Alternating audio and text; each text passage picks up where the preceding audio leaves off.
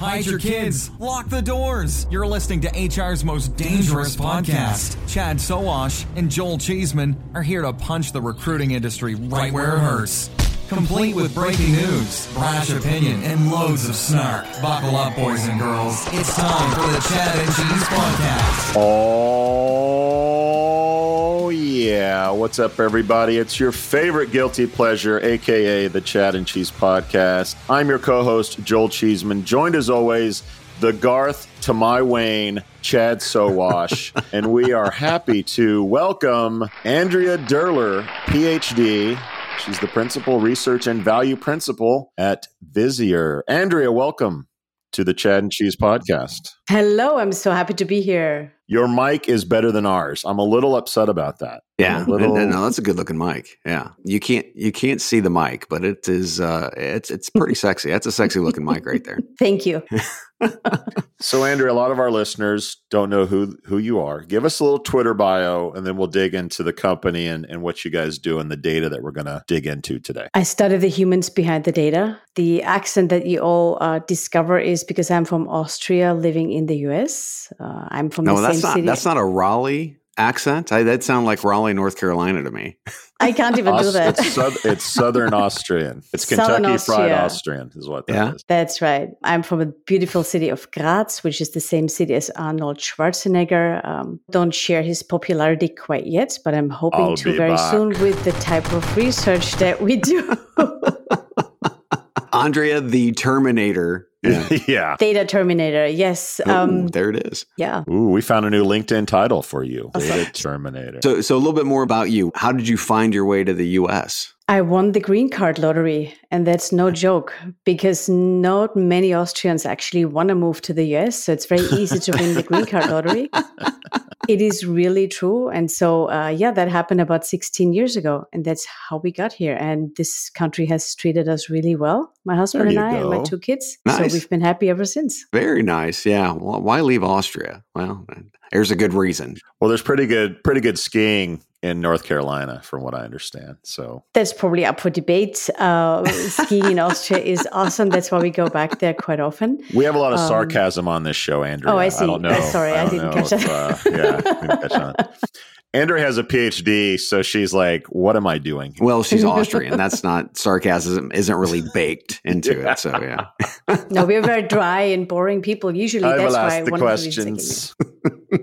All right, Andrea, we know more about you. Some don't know Visier and what you guys do. So talk a little bit about that and we'll get into some specific topic that you recently wrote about on LinkedIn. Visier is the leader in people analytics, um, according to Josh Bersin, for sure. So we are a people analytics company. That means we have about 25,000 customers around the world who load their data from their human resource information systems into Visier to do people analytics, meaning to understand some of the relationships between, for example, retention and diversity, productivity and business outcomes. How many people is does that represent? Because obviously, under those companies, you have many. How many people are you getting data points from? Yeah, it's growing every week, but it's currently at about 17 million employee records. That means people working in companies around the world. 17 million. That is huge. Now, I have this amazing business insider. Layoffs can cause contagion that pushes workers who are left behind to quit. I, this is something that, you know, we talk about attrition on the show, right? We talked about Amazon and their attrition, and it's actually cost them billions and billions of dollars. Why is our industry, why are companies not paying more attention to this? I mean, layoffs are one thing, but what about the actual attrition that comes along with that? Because it sounds like it's inherent. I think many don't, just don't know. We've discovered this phenomenon in our data because we actively looked for it. We wanted to understand is a resignation or a layoff of a person an isolated event or does it mm-hmm. actually affect the people around them? And because we are studying the humans behind the data, we found like let's see if team members are affected by one person's either resignation or layoff event and we did find that there is an effect on others and if you think about this naturally there would be if you're losing your colleague through whatever reason it affects you in many ways either you have to do their job now or your work is being completely changed uh, every process is being turned upside down or you simply miss them and you need them to be successful yourself so you're suddenly considering well if they're not here anymore what am i doing here? And I think that's a component we just haven't really paid enough attention to. It's as simple as that. We didn't know and we had no no way to prove it. Right, right. So so turnover is contagious in this case. And did you guys coin the term turnover contagion or did that exist already? The term has existed before. So, what I like to do is I like to, I'm a little bit of a nerd. So, I do le- read academic articles and uh-huh. when we studied turnover, oh, you're the general, person that does that. Okay. I, yeah, I, I do that sometimes because you find really interesting nuggets, such as turnover contagion as a term, where we then said, okay, can we prove that this is happening, that it's an actual phenomenon in our vast database? So the term has existed before. It has different words. Sometimes they call it collective turnover. It's always effects on social effects, basically on team members around a person who's leaving. Turnover research is about 100 years So there is lots more nuggets we can probably test. But that particular one uh, interested us because we studied the resignation wave that started in 2020. And that's when we came to the turnover contagion as a phenomenon. So when you say contagion, I obviously think COVID. They're not connected whatsoever. But we're in a remote world. And when I hear what's going on and you see people in jobs maybe yours now that you didn't have before. How has working remotely impacted this? I could see where hey the the new york office had a big layoff and because i actually know these people and we go out for drinks like there was more of a, cont- a contagion there. But if my new york coworkers get laid off and I'm in Boise, Idaho, is it less contagious because I'm geographically in a different place? Because you're not really connected to those people. Is that what you're saying? Correct. How has remote work impacted the contagion? The assumption based on what we found, we tested this in a time frame between February 2019, so before the pandemic until October 2020 to have that time to calculate everything. We don't know if there's an actual effect of the pandemic on this or hybrid work. However, the way we know that people are connected, even regardless of where they live, is are they working for the same manager, for example, that belonging to a certain team is how mm-hmm. we define team. So that's why if a random person leaves that's living someplace else or even not even works within that same team, that effect does not exist. That's how we tested it. The only reason we know that turnover is contagious is because we could see who's been working on the same team. So when a team member left, that's when their team, their peers were affected. That's exactly how we we proved that, you know, regardless of where you are, if you're a member of the same team, I've worked remotely for the last 10 mm-hmm. years. I have very close relationships with my peers who are on the other side of the country, sometimes in uh, the other side of the world. Mm-hmm. But if one of them leaves and I depend on their work to be successful myself, doesn't matter where they are. So my hypothesis would be that the effects of remote are probably, you know, weaker. It's more important who you're connected with and how strong that relationship is. Is the opposite true if people being laid off off leads to people quitting. Does greater retention lead to more people staying? It's actually not a mirror image of each other from okay. what I've learned here. So we haven't looked at that. The draw certainly was away from the company, which is different from why am I staying. So that's not, so the reasons why I'm staying at a certain place are not the same as why I'm leaving a place. So that's mm-hmm. what we've learned too in academics have written quite a bit about that. I don't know, to be honest. We can't, we can't really say if these are the same reasons. I think it's more about, and that's what fascinates me about this topic is the the social impact, the relationships, the bonding experience. Again, beyond the office can be pretty strong. So if somebody's being let go, that the effect is a bit weaker than if somebody actively leaves, which is mm-hmm. that resignation. That's why we found different effect sizes. When you do that study and, and publish it, let us know. Maybe we'll have you back talking about that. okay, I promise. When it comes to the company in the report you'd said that you know if you do a layoff expect another at least 7% to leave. In this case do you think they were uh, those individuals that were leaving this contagion piece was they were just ready to in the first place or i might as well leave before they cut me? Do, do we know any reasons or we just know the data is that if there's a layoff at least 7% are going to go? The way i think about that is again based on academic research because we don't know why the people in our own example left that's mm-hmm. you know would be something we have to, to study later. But there is something like a shock effect like a trigger. Something happens somebody around me is being let go in the you know case of layoffs and that's a shock event. Was i ready to leave before? Maybe but maybe that's not even important because that shock event that's really what shakes me. That's what makes me want to leave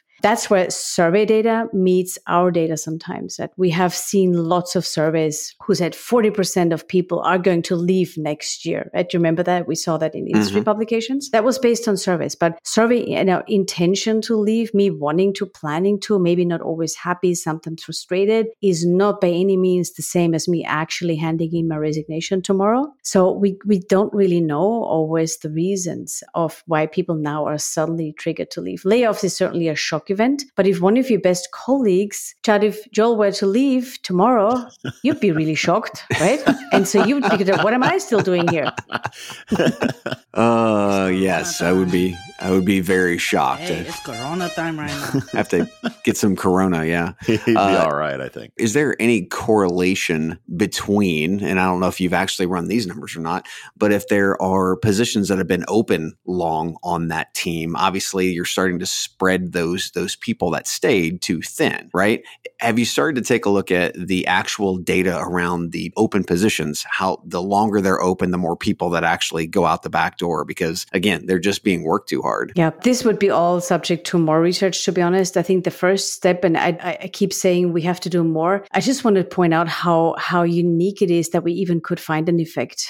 There are hundreds of studies based on survey and academic research that showed that turnover contagion is a possibility. But we did an experiment to, to even see that there is an effect, that we saw people leaving because others left was a really big important next step. There are many other questions that open up that we need to explore further. I think what's probably important and interesting is what does this mean for the manager? What can they do? What's also interesting is when does it actually happen? Like when is the effect the strongest? Because it's not forever. Like your team members don't leave in the next two years after that first resignation. We saw very specifically this happens immediately after on day one of a person's resignation once this becomes known. What advice would you give a company? I know you're not a marketer, but what would the spin be if you were on the the end of the company in terms of trying to put out any kind of contagion quickly. Is there something companies should say, sort of turn the temperature down on people sort of freaking out and taking off? Oh, that's top of our mind. So our research doesn't exist in a bubble. Uh, that's particularly important in terms of what can an organization or managers do. The first one is immediately look at the risk of ep- exit profiles for the remaining team members on that team. That should be something that managers, hiring managers do all the time. And you're looking, basically, you're asking yourself, who is my top talent? That sounds a bit mean, but I think that's how we all think. Who are the most important people on my team. Who do I certainly not want to see leaving as well? You look at their risk of exit profile. You see when was the last promotion? Uh, what's their compensation? You know, what was the last pay raise? How long have they been in the job? What's their tenure? Where do they live? But also, I think most interestingly is now in the hybrid world, you mentioned that what managers can do now with technology is to see how engaged are people. Um, what do I know about their let's say collaboration with others what do i know about their potential burnout? What do i know about their work patterns their daily work patterns? Have they changed? Can i detect any changes in how my people are working every day? And so that's something that should always be top of mind but i think in a resignation event if i have somebody who is leaving i have to think immediately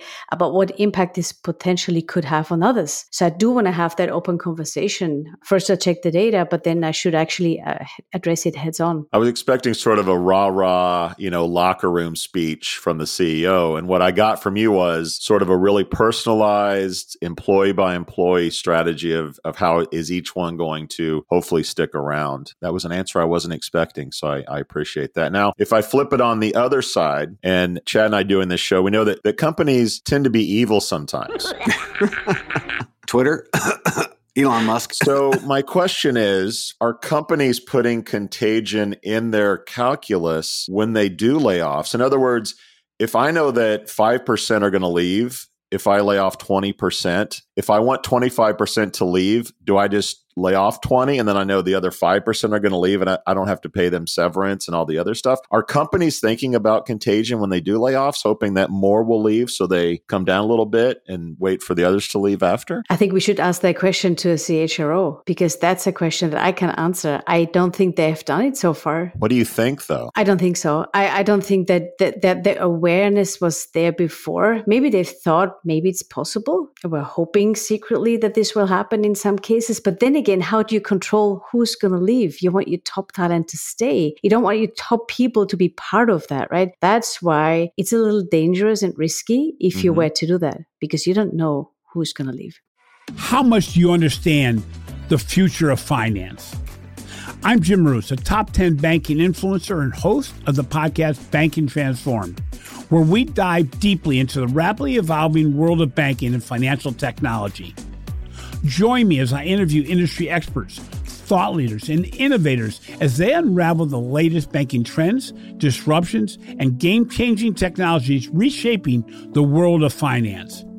Redefine your understanding of the banking ecosystem.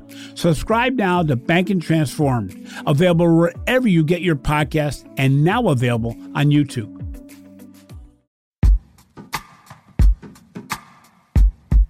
The Jim Stroud podcast explores the discoveries and trends forming the future of our lives. Brain to brain communication, robot bosses, microchip implants for workers, and artificial intelligence replacing human workers are all happening now. If you want to know what's happening next, subscribe now to the Jim Stroud podcast.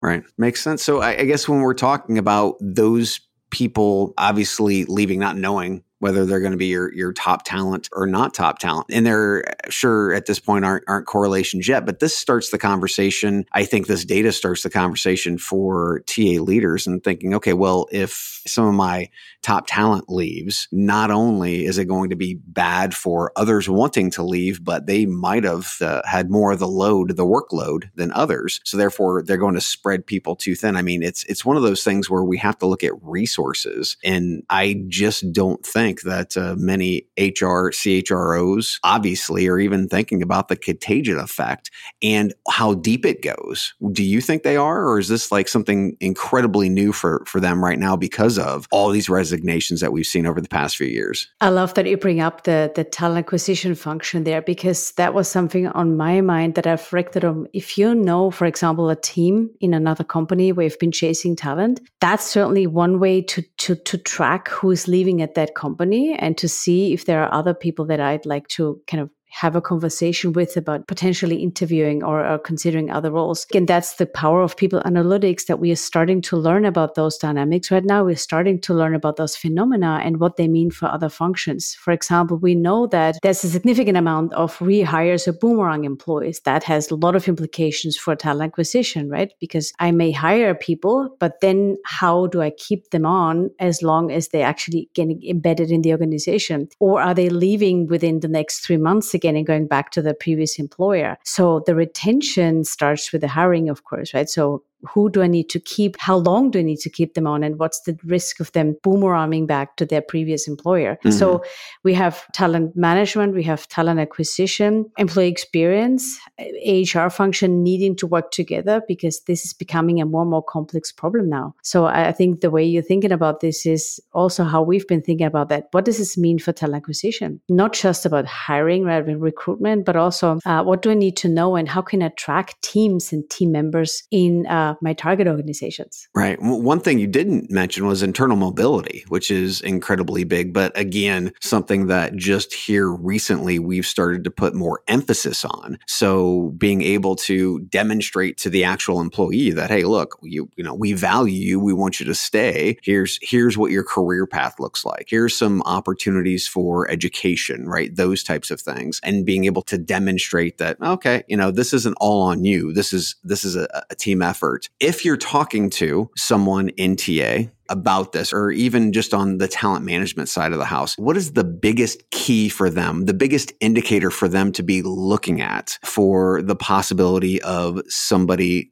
leaving the team. Is there anything in the data that actually says this is an event, that, that shock event? Is it pretty much just you're seeing layoffs or is there another shock event? I think from what we learned from other analysis we did is internal mobility is still lagging behind vastly when we compare external versus internal. So that's clear. I think the biggest indicator, we interviewed a couple of boomerang employees and wanted to know why did you leave in the first place, which is coming to the retention question I think that you're asking, which is really people get bored. The top talent that's sometimes resigning and that's exactly again the problem. They get bored at their jobs. They want to learn something new. They want to do a little bit of a different role. So theoretically, internal mobility would be the key to one key to talent retention, including compensation. Uh, so mobility, learning. So the, the typical ones that we always have discussed. But what makes it so hard? A couple of things. Of course, talent hoarding by managers has always been an issue. You know, who is going to wanting to let go talent that they really need and want and, you know, probably even really like and get on with really well. So that's a, a becomes a systemic problem. You take in asking an individual manager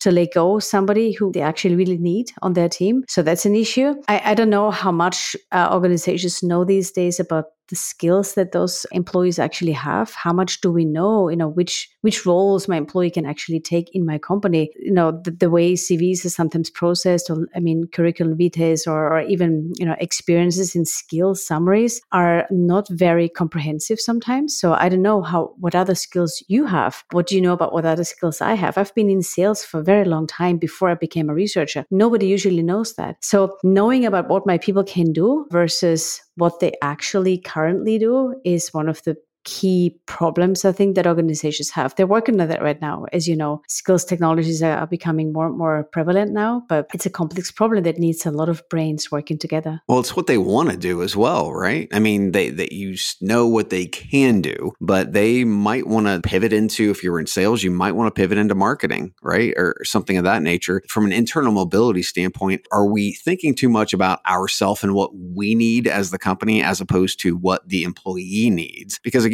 they're going to get bored and then they're just they're going to leave. And if they leave there's you know high likelihood that another 7% or plus would leave with them. Mm-hmm. but that's where it comes down to again the manager understanding uh, their team members right? So you're right. We should always consider what the person wants. That's always been an, an ever occurring problem because they just don't know. I think what i learned from interviews of people who are interviewed for the boomerang research last year was the primary reason of why they left was I just wanted to a little bit more. It's not sometimes a radical change that people want to do, but just learn a little more, make that next best step. People are incredibly positive usually about the way they work. I mean, I'm not I'm overgeneralizing here, but my position has always been that in general people want to work, want to do a good job, want to perform most of them. And so give them that opportunity to maybe contribute to a project outside of their realm. It doesn't have to be complicated, it doesn't have to be complex. But we're going into psychological safety now again. Am I going to my manager and talk to them about that I'm bored at work? Do I feel I can do that? do I feel that, or should I go to HR? Like, who do I speak to about this? So I think there's systems and processes need to be in place that support managers to have those conversations transparently. But I agree with you. I think that's there's a complete you know closed circle. How do we keep people? What do we know about them? What don't we know about them? And so far, certainly, we have not known about the social collective impact of anyone being a little frustrated and actually leaving their jobs. You mentioned uh, shock to the system. Is there any data, or what would your thesis be around multiple rounds of layoffs? In other words, one round of layoff, you see a certain level, level of contagion. If there's another round of layoffs, does contagion go up up more because there's more layoffs and more fear in the mm-hmm. workforce? I think that's a there would be another really good question. I mean, I can only hypothesize around that. Of course, you know, when we think about psychology, the psychological impact of turnover uh, caused by layoffs in particular, what it causes in people is an incredibly big sense of uncertainty, right? Mm-hmm. Fear, uncertainty. This goes way beyond can I keep my job, but it's what's when is it going to happen to me next? So we would assume that the probability of more people resigning after layoffs would go up only because mm-hmm. of that sense of uncertainty. But it will depend on the industry as well. Of course we see industry differences you know how easy is it going to be for me to find a job someplace else? Or i'm just going to wait it out. So i think we'll see probably variations in industries uh, probably in education levels probably in skills as well. You know what can i do um, someplace else versus why do i have to stick around? But in general we would expect that this goes up because people are of course particularly in the US, where there's not a really strong social safety net, mm-hmm. where you don't get a lot of unemployment benefit, it's becoming a life and death situation for some people. Like, can I survive with my family? So the, the recommendation would be if you're going to do a round of layoffs, get it done in one sort of action instead of drawing it out into multiple rounds of layoffs? Yes or no? Can, can we do another podcast in a couple of months? Because we are studying layoffs next. Actually, we're looking into this right now. We'll have a lot more data around when are layoffs happening, which industries are most affected, which kind of demographics are most affected. And I'm actually trying to interview um, managers about what made the decision happen uh, in the first place, what played into the decision making process. So the layoff conversation is a whole different other beast that we are tackling because it's happening quite prevalently right now. We'll put a pin in that one. Yep. The media plays into this, I think. You mentioned the great resignation and and if you go to Google Trends, the term the great resignation spiked in 2021. It has since collapsed in terms of media uh, mentions of it. You're seeing the great regret uh, start to go up, right? Everyone's regretting resigning. How much does media play into people's decisions to stay or go at a company? I love that question. I think what media outlets underestimate is that is that impact that they have on on how people feel, the sentiment mm-hmm. about work. I'm always really concerned about that because it may just really sometimes make a problem worse. The great resignation did happen. It's now gone down in numbers. We're tracking resignation rates monthly based on our data, you know, on our database as well. So yes, resignations are down. In terms of the great regrets, uh, interestingly, we found that people really regretting and going back to their previous employer has been steady over the last four years. So that has not changed much. We see that about a quarter of hires, new hires, are actually rehires. That was higher than we expected. Whether that's regret or not, uh, it's hard to say. It varies by, by industry as well, but it's quite, been quite steady over the last four years. What's probably more uh, interesting currently is to see how long are is that whole um, recession talk and layoff talk going to last? Because I think compensation is going to be the next big topic. If we are trying to keep people, particularly in some regions of the world, we need to think about compensation. How much do organizations really need to, you know, ramp up their their compensation and pay for new hires and existing hires until the breaking point? And at which point does that effect actually you know fade away? You know how much do i need to pay andrea so that she stays but at some point she's going to leave anyway? So i yeah. think that makes sense. That's the next big topic that we want to see after layoffs even to understand what what role does pay really play in retention. I'll let you out on this. You mentioned in your article that smaller teams are at greater risk of contagion. Why is that? We've consulted a, uh, a psychologist on this, and the common opinion is that smaller teams have just more coherence. They know each other better. They have a mm-hmm. closer relationship. That sounds pretty obvious to all of us. That's probably at the core. I think their work processes are also probably more intertwined. So if my colleague leaves, and I really depend on them in my smaller team because we do work together almost every day, that's why the effect is probably stronger for smaller teams than for larger teams beyond, um, you know, 20 or 30 people where the effect is much smaller. Because people don't necessarily you won't have 30 people working on one project for a very long time together that closely even though the effect is still there. You know there's still an effect for larger teams. But it's that bonding experience and that you know necessity of us you know doing something together to be successful kind of sentiment that makes that effect stronger for smaller teams is our hypothesis.